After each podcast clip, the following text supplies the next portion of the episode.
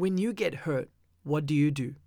While many people go to their friends, their spouse, or even social media, I believe God's children should go back to their Heavenly Father.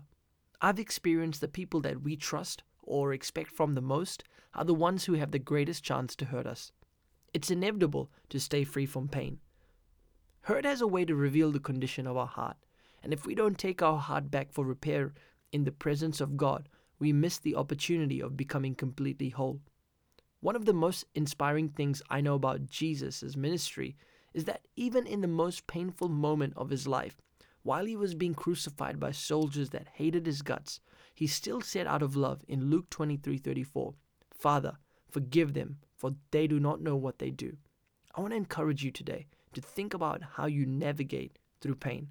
This is Joshua Singh, and you can find out more information about me on joshuasingh.com.